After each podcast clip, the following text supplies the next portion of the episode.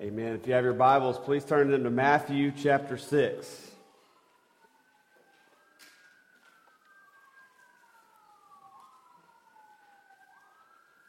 It's not tornado sirens, so we're good, right?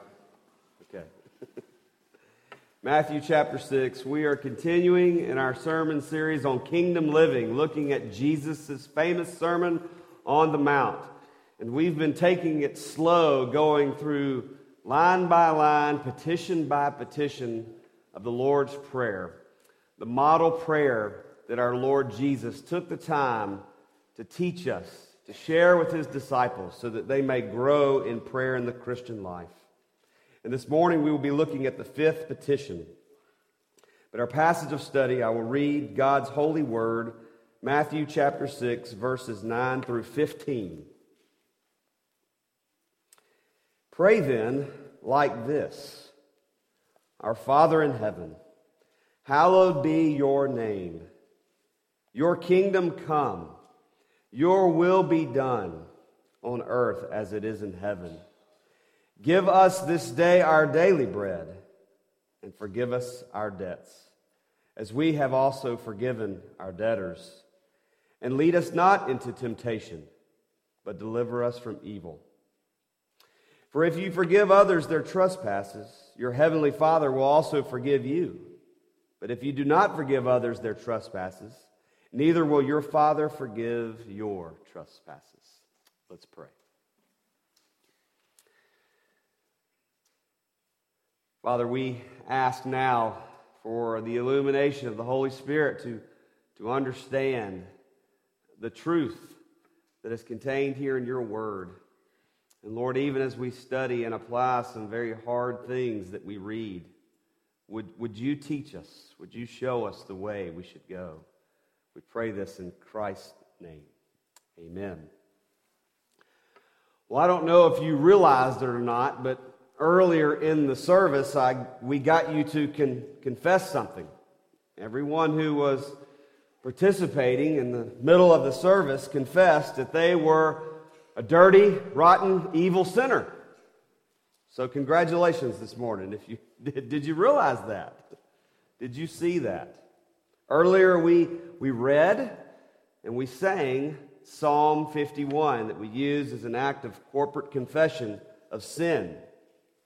It's very intentional that we did that in the service this morning because corporate confession of sin is biblical and is proper for God's people gathering together to worship.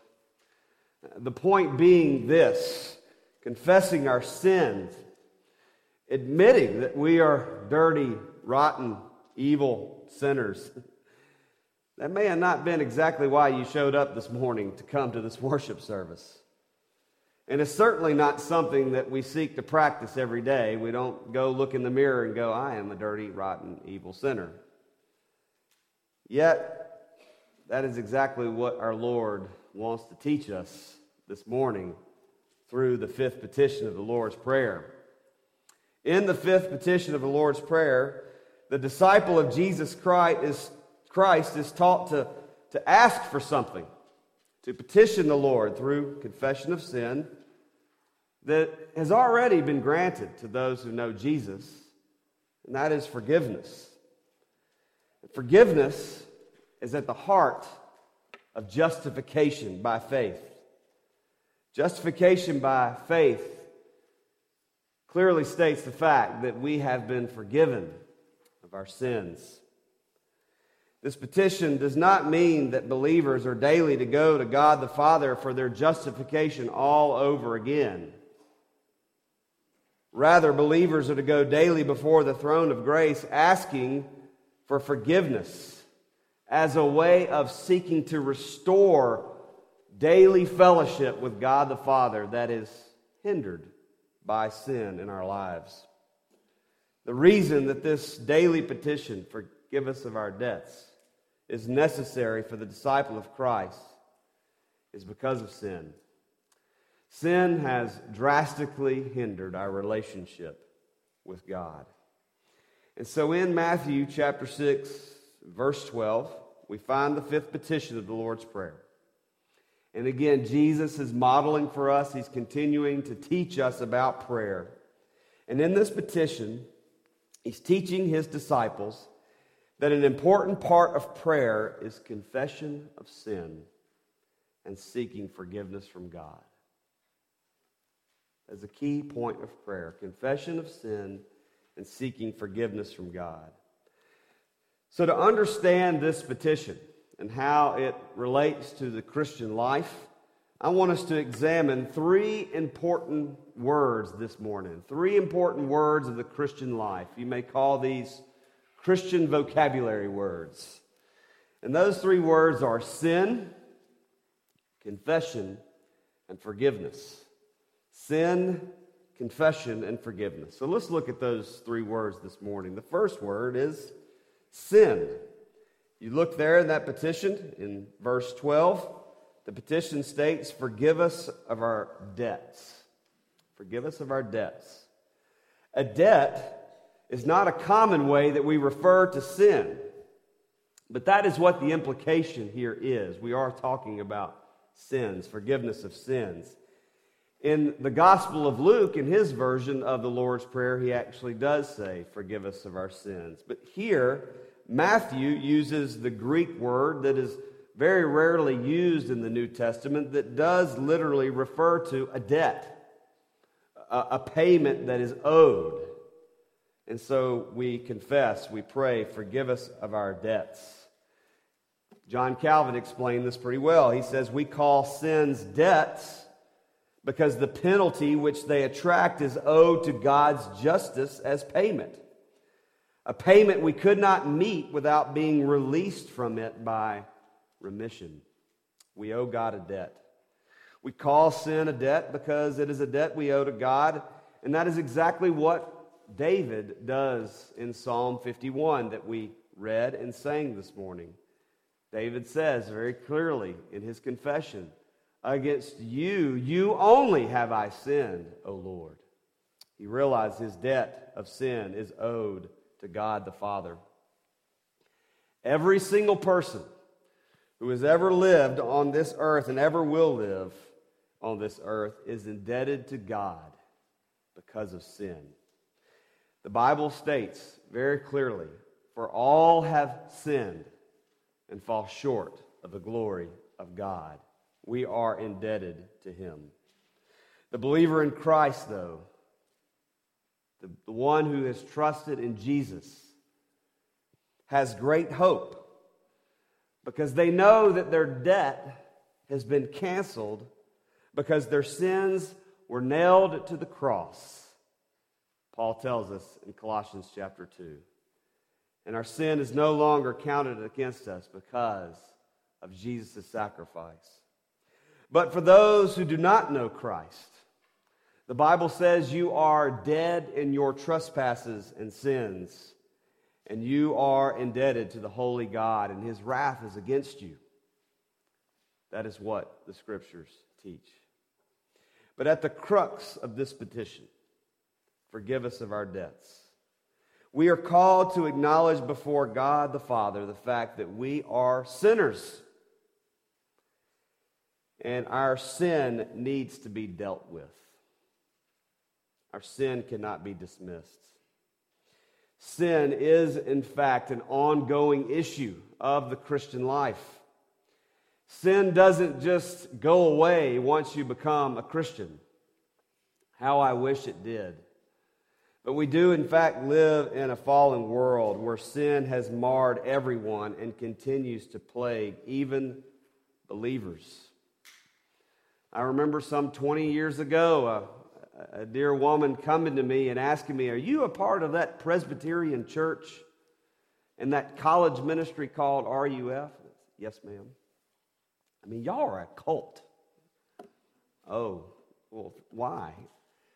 Y'all are always talking about sin. Why are you always saying that you're nothing but a sinner? You know, Jesus died for that. You're not a sinner. Go on living your life. You're fine. You're, you've got it covered. I just looked at her and said, No, ma'am, that's not what Jesus believes about me and everyone else. And that's certainly not what Jesus taught. Sin cannot just be swept under the rug. Sin cannot just be ignored. Sin, unfortunately, has also become taboo in our culture to talk about, and even in the church, if we are honest with ourselves. We even fail to talk about sin in the church.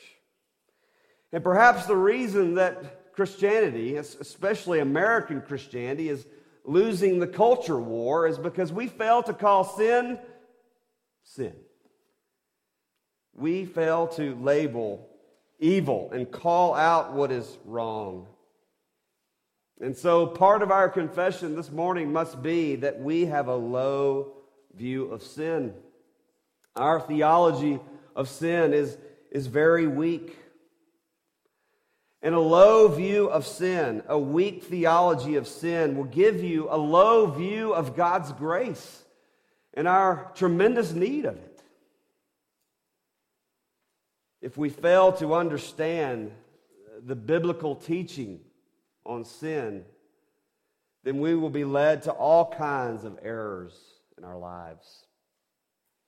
If we don't see our sin and we don't see our need of forgiveness, then ultimately what that leads to is no need for a Savior.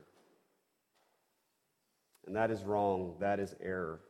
We must understand what sin is. So, what is sin? Is it a, is it a character flaw?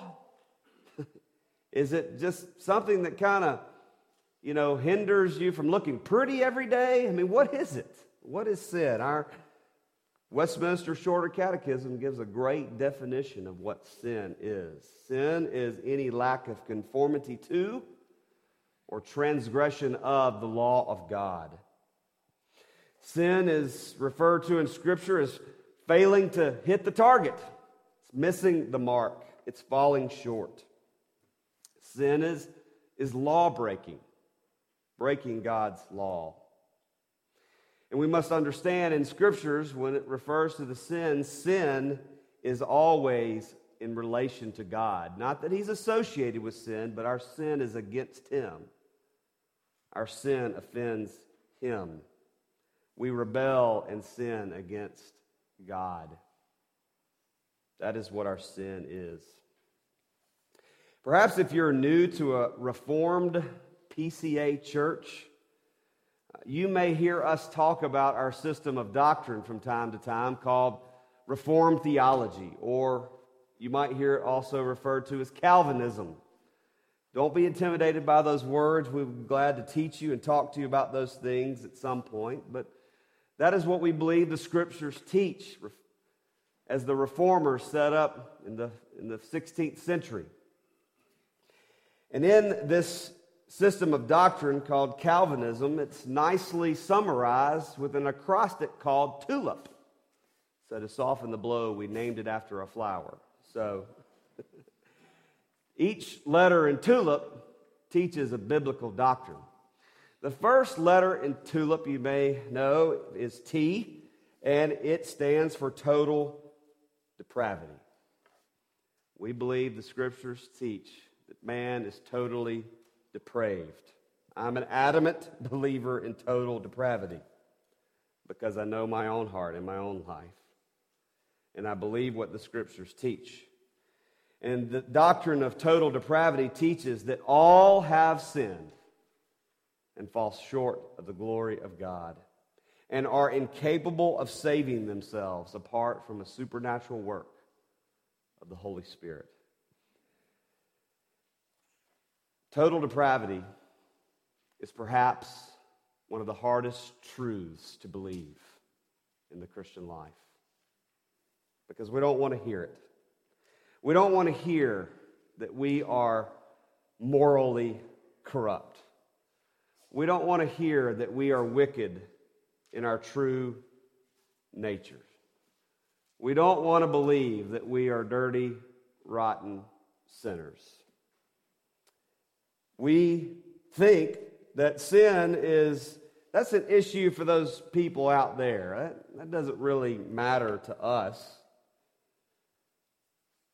But, brothers and sisters, what the scriptures teach is that even mature, godly believers in Jesus Christ still struggle with sin.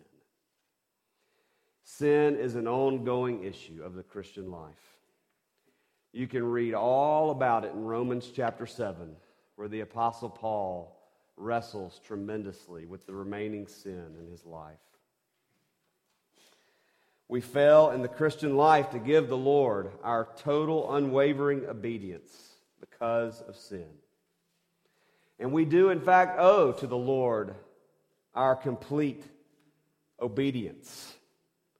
Yet, we cannot pay it because we are in God's debt. We are debtors. So, the heart of the matter is this, and what Jesus means to teach us here in this petition is that we must take sin seriously. We must take sin seriously. Jesus does. He died for it. When we fail to take our sin seriously, we are led into all kinds of moral and spiritual failure. And so, a proper theology of sin is paramount for the Christian life. We must understand what the scriptures teach about sin. And so, I ask you this morning do you actually believe that you are indebted to God because of your sin? Can you honestly say, as David did in Psalm 51, For I know my transgressions and my sin is always before me? Kingdom living, living in God's kingdom as a disciple of Christ, really begins here with this acknowledgement that you are a sinner. Don't worry, I'm not going to end the sermon there. I have a, a friend, a dear brother in Christ, who is a preacher in the PCA, and he was asked to resign from one of his former churches. And he was very confused and troubled by it, but the, the main reason that they gave him that they wanted him to resign and move on is because he talked about sin too much. Pastor, you're preaching too much about sin. We kind of want you to make us feel a little better. Well, I'll just tell you this morning you, you are welcome to criticize me about preaching too much about sin. But only, but only if I'm not talking about the gospel and how wonderful it is that Jesus paid for our sins on the cross. We must understand our sin so that we can understand the good news. And so I think that's the first thing that Jesus means to teach us here about sin and how we must go to the Lord acknowledging our sin. And that's the second thing confession. We must remember that this is a petition here. Forgive us of our debts as we have forgiven our debtors. We are requesting, we are asking something of God the Father when we pray this. What we are petitioning and what we are requesting here is, as we said before, an act of worship. It's a Christian discipline called confession. Confession of sin. Confession is admitting, and even sometimes out loud, but certainly in the prayers of our heart, that you are guilty, that you are a sinner. Confession is the spiritual discipline of saying exactly what David says in Psalm 51 God, I am a sinner. Sin is so serious that we must confess that we have failed to glorify God and honor God because of our sin. And sin is so serious that the disciple must daily come before the Lord in confession. That's what Jesus is teaching us here about confession. Confession is to be a daily activity of the Christian life. This is an important element of prayer that we must not forget. We must not leave it out. We must go before the Lord in prayer, confessing our sins. Yes, you may understand from the teaching of scriptures that Christians do have a new nature And this new nature does allow us to pursue holiness and to put sin to death. But the disciple of Jesus also still has the old nature, a fallen nature that can never be fully rid of sin. And that is why confession of sin is not just a once in a lifetime thing. It is to be a daily practice before the throne of grace. Lord, forgive me of my sins. And that is why David prays elsewhere in Psalm 139. He says, See if there be any grievous, any offensive, any sinful ways in me, and lead me in the way everlasting. Christ calls us to petition daily before God the Father for the forgiveness of sins. So, how do we confess our sins? Are we just to sit around all day and think about all the bad things that we've done for the day or the bad thoughts that we had and write them down? No, no, not exactly. This is where the scriptures come in. This is where the Bible is a wonderful guide for us in confession. And Psalm 51, again, that we read about and that we sang this morning, is a wonderful place to start. David guides us in the manner of confession before God and understanding a proper theology of sin and how we go about confession. And your scriptures probably say right there that he wrote this after he'd messed up really, really bad with adultery and having a man killed. And he goes before the Lord in confession. The scriptures are a wonderful place to help us understand our sin and confess it to God. And what are the elements of confession? What are the ones that we find even there in Psalm 51? We ask for mercy. We state out loud what we did wrong. And we ask God to forgive us of our sins. And we even ask God to forgive us of our sins that we didn't even know we committed today. They're called sins of commission and sins of omission. We go to the Lord in prayer confessing our sins.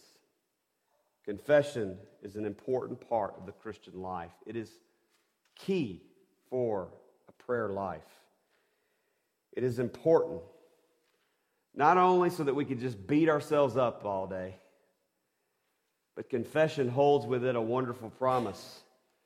We don't have time to turn there this morning, but write it down and go there later and memorize it. 1 John 1, verse 9. If we confess our sins, He, that is God, is faithful and just to forgive us of our sins and cleanse us from all unrighteousness. What a wonderful promise. If we confess, we have the promise of forgiveness and cleansing from all unrighteousness. We petition God the Father to forgive us and we are assured of his forgiveness because of our confession. Jesus means to teach us that an important part of prayer is confession of sin. So we have sin, we have confession, and the third thing we see here is forgiveness. We petition and forgive us our debts. It's almost like it's assumed, right? It's, it's a prayer of a disciple that we get to automatically assume that we are forgiven the way we ask this petition. But Jesus also adds the tagline here to the fifth petition as we have also forgiven our debtors. Because at the heart of the gospel, yes, is the forgiveness of sins, but equally at the heart of the Christian life is forgiving others. John Stott said this He said, One of the chief evidences of true penance is a forgiving spirit. One of the chief evidences that you have been forgiven of your sins by the Lord Jesus Christ and you're walking with Him is that you too have a forgiving spirit. If you look down to verses 14 through 15, we read these this morning as part of our scripture reading, the passage of study. Verses 14 through 15 are not part of the Lord's Prayer uh, specifically, but Jesus does add this in a sense to give some qualification and some commentary on verse 12 and on what we are to mean when we pray this. He says, For if you forgive others their trespasses, your heavenly Father will also forgive you. But if you do not forgive others their trespasses, neither will your Father forgive your trespasses. This is a hard saying. This is an uncomfortable saying. What, what is going on here? Well, we forgive because we have been forgiven. So I'm going to flush this out a little bit. Again, I wish we had time this morning. I would take you to a parable that Jesus told that somewhat explains this in Matthew chapter 18. It's called the parable of the unforgiving servant. And if you're familiar with that story, a servant came to the king, to the Lord, to the, to the master, and he owed the king a, a debt, an amount of money that he couldn't pay off in a hundred lifetimes. It was a tremendous sum of money. And so he pleaded to the king to forgive him and to give him more time. But the, and the king, in his grace and in his mercy, says, I forgive you all of your debt. Now go and continue to serve me. And you're thinking, wow, that's amazing. He forgave him of a hundred lifetimes of, of debt. And so, what does that servant go out and do? Does he go out and rejoice and say, Guess what? I have been forgiven. The king wiped away my debt. No. He goes and finds a, a fellow servant who owed him a dollar, something very minuscule and begins to beat on him and have him thrown in prison because that fellow servant couldn't pay him his debt. The king got wind of what his servant did after he had been forgiven so much and was greatly displeased with him and put the debt back on him and had him thrown in prison. And so this story illustrates this principle that we are to forgive because we have been forgiven much. And that is why I believe Jesus says these words. The New Testament scholar F.F. F. Bruce says this about verses 14 and 15. The meaning is unambiguous, and it is unwise to try to avoid its uncomfortable challenge. Forgiveness is always a matter of grace, is it not? We can only forgive once we understand the full extent of God's grace toward us as sinners.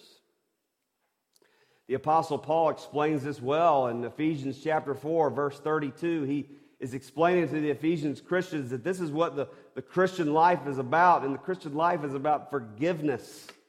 And the reason that you forgive, he says, is because we have been forgiven in Christ because of all of our sins, of all of our iniquities, of all of our evil and wickedness has been forgiven, has been nailed to the cross, we therefore go and forgive others. Therefore, disciples of Jesus cannot continue in a spirit of unforgiveness toward others, because if they do, can they be assured of their forgiveness before God the Father? Jesus doesn't sanitize his answer, does he? He says no. No. Again, F.F. F. Bruce says, It is to be expected then that those who receive the forgiveness which God holds out in the gospel, those who call to him as their Father, will display something of his character and show a forgiving attitude toward others. Jesus is not teaching that our ability to forgive others earns us the right to be forgiven. That's not what the passage is saying.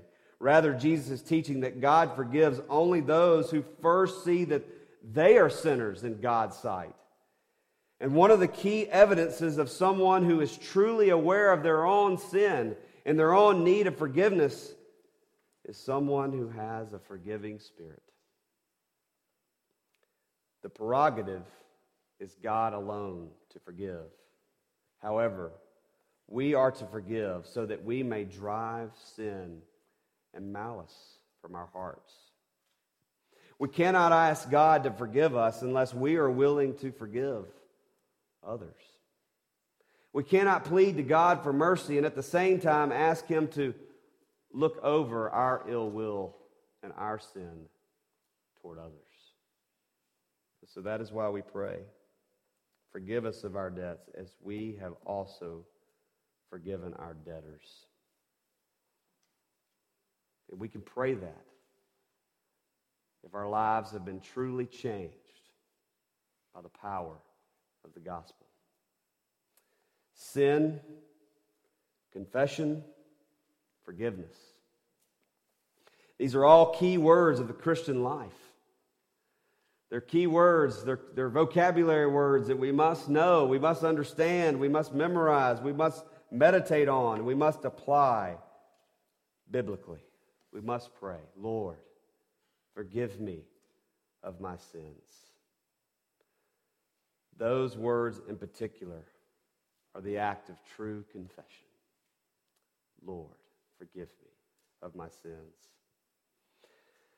At Least you walk out of here feeling like a dirty, rotten sinner, and that's what the pastor told you to think about today, and nothing else.